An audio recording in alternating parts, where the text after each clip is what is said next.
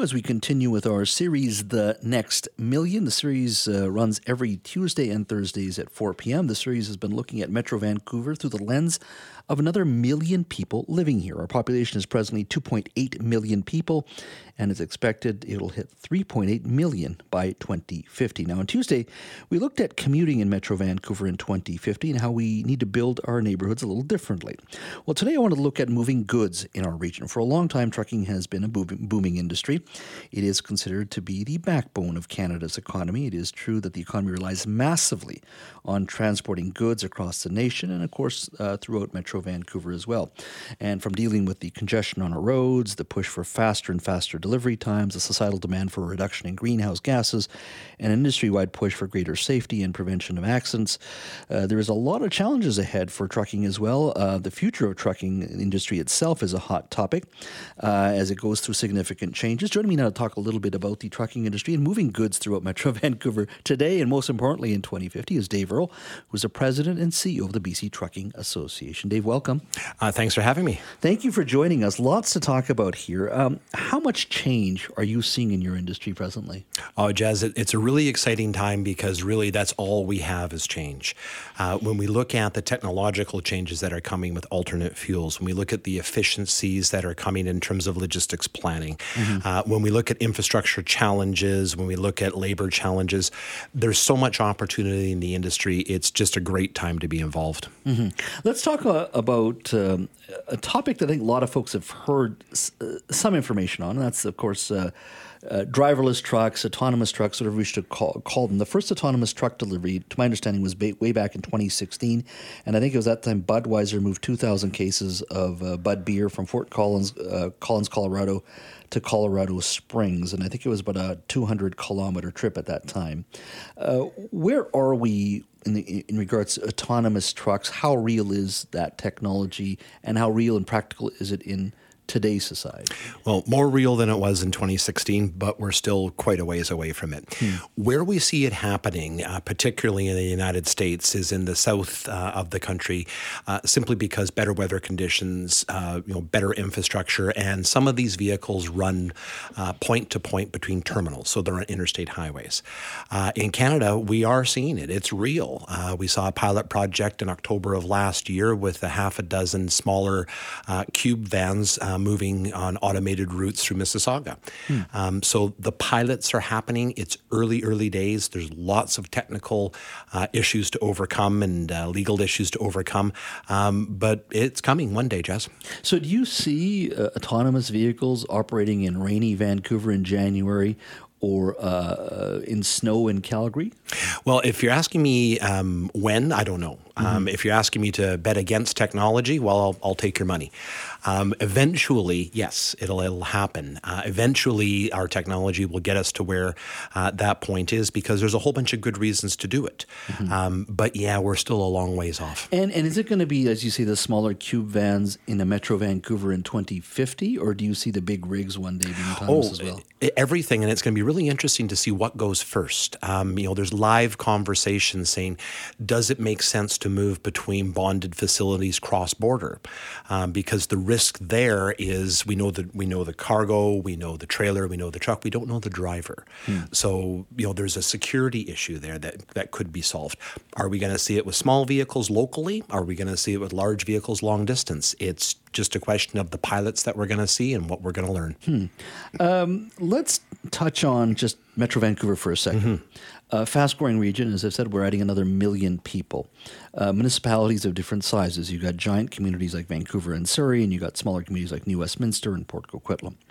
Uh, you, uh, your, your industry has to navigate through all of it, whether you're delivering groceries or other goods and services Uh, like just getting around the city has got to be tough. I know it's tough because I commute every day. Give me a sense of what it's like for your in, your industry today, and what do you think 2050 looks like for you?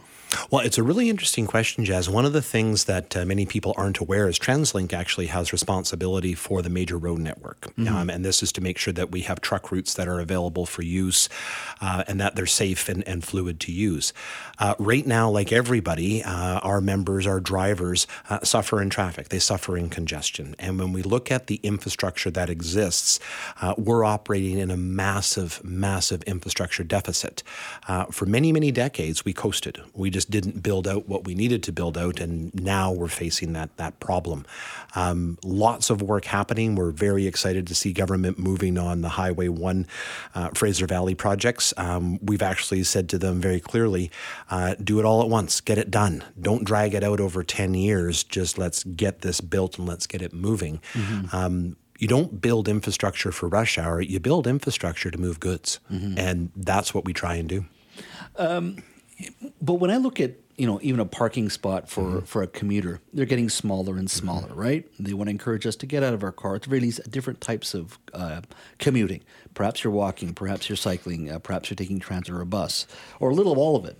Uh, they're not necessarily thinking how does an 18 wheeler navigate our streets right? Oh, absolutely. So, uh, what, talk to me a little bit about mm-hmm. the city and what you think it needs to do in regards to, just, and, and, be selfish for a moment. What what you think your industry requires just to navigate through yeah. this city, because everything is getting smaller and tighter.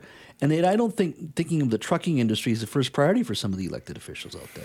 Oh, and it, it it falls off the radar, Jess, because again, we're talking about active transportation and moving people, and we forget that you and I and everybody who lives here, uh, the technical term is stuff. We need stuff. You know, we yeah. need to get that and we need to be able to move through it. Uh, we work with the cities all through the lower mainland regularly and we meet with them about road configurations. There are different engineering standards that we work with. Uh, we meet regularly with Ministry of Transportation and Highways to make sure that when they're designing new infrastructure, it actually takes into account current vehicles and vehicles that are coming. Uh, sometimes that work goes really smoothly, sometimes it doesn't. Um, when you think about those lovely roundabouts that we see with public art in the middle and everything else, it's great. Um, sometimes it makes those intersections inaccessible for larger vehicles, uh, and that's the those conversations that we always have with municipalities to say, hold it, uh, let's make sure that the goods that you and I rely on can actually get to where they need to be. We are speaking to Dave Earle. He's the president and CEO of the BC Trucking Association. We were talking a little bit about uh, technology and its impact on trucking, especially autonomous uh, trucks that we've been talking about, and also just uh, uh you know finding industrial space in the city as well. Uh, give me a call on the open line. We'd love to hear from you if you have any questions for uh, Dave. 604-280-9898, star 9898 on your cell phone. let's go to Natasha in Richmond. Hi, Natasha. Yes, hi. Good afternoon, all of you. Um, so, a couple of points. Uh, I share the road with trucks and so on in the morning. I'm come from Richmond on Eastern Highway, and um, basically, Eastern Highway, they would like it's so jam packed, as everybody knows. Uh, but yet, they're going to be building a bicycle lane on that two lane road. And many, many calls have gone to Richmond City Hall by me, and but there is no avail to that to take something that you know you've made a mistake, our infrastructure is a D minus, and to add a bike lane where there's trucks, you will not believe it.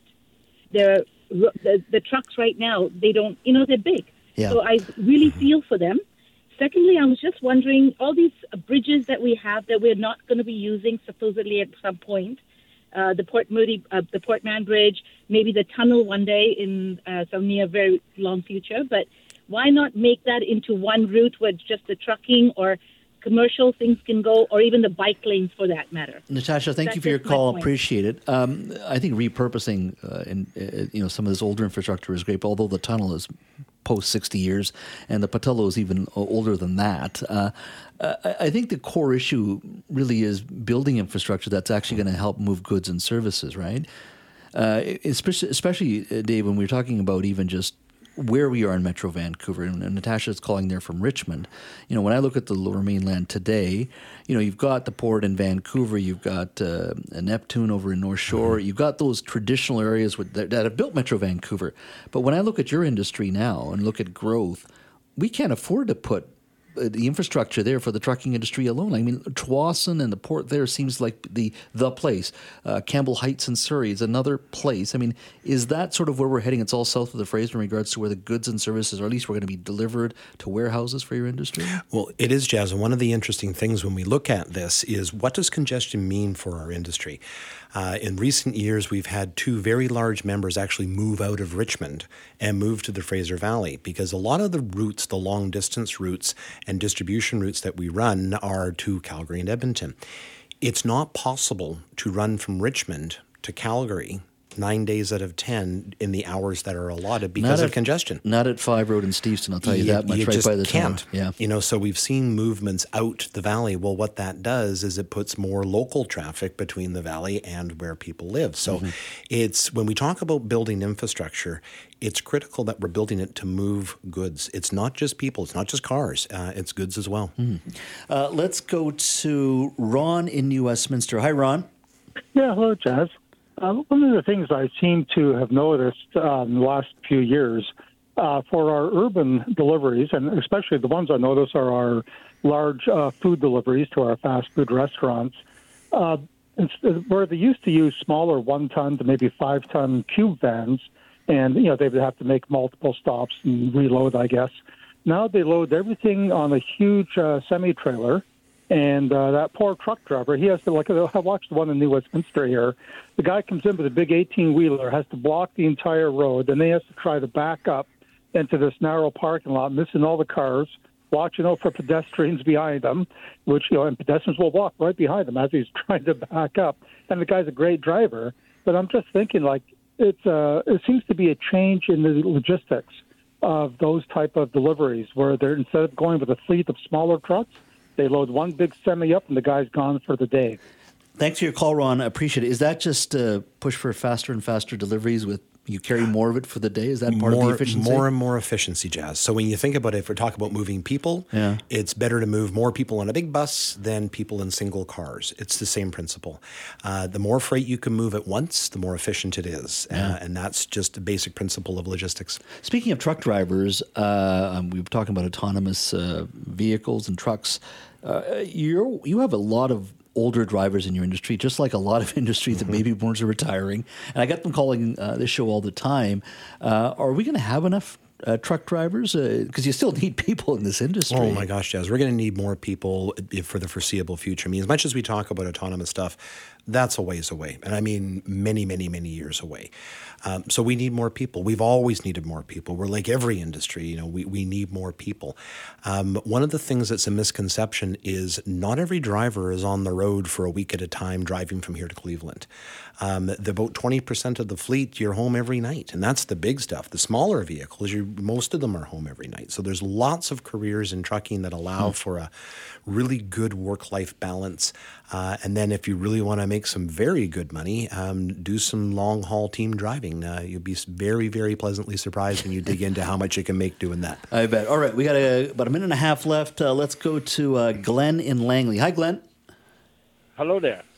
What's on your Uh, mind? y- you know, it's gridlock is going to be the thing when when it takes you. When you come across the border at uh, Peace Arch, and it takes you seven and a half hours to make it to Lonsdale, and that's every day, all day long.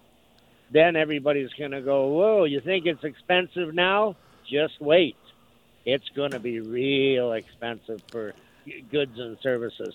Glenn, thank you for your call. I mean, it is. I mean, uh, we really forget about just trucking education. We've got to make some tough choices in this region pretty quick in regards to we're inviting all these folks. We're growing another million coming, and Glenn raises a very good point. Seven hours to the North Shore if you're coming through the border. I mean, that is a lot of time. It's all going to come down to what you pay as a customer.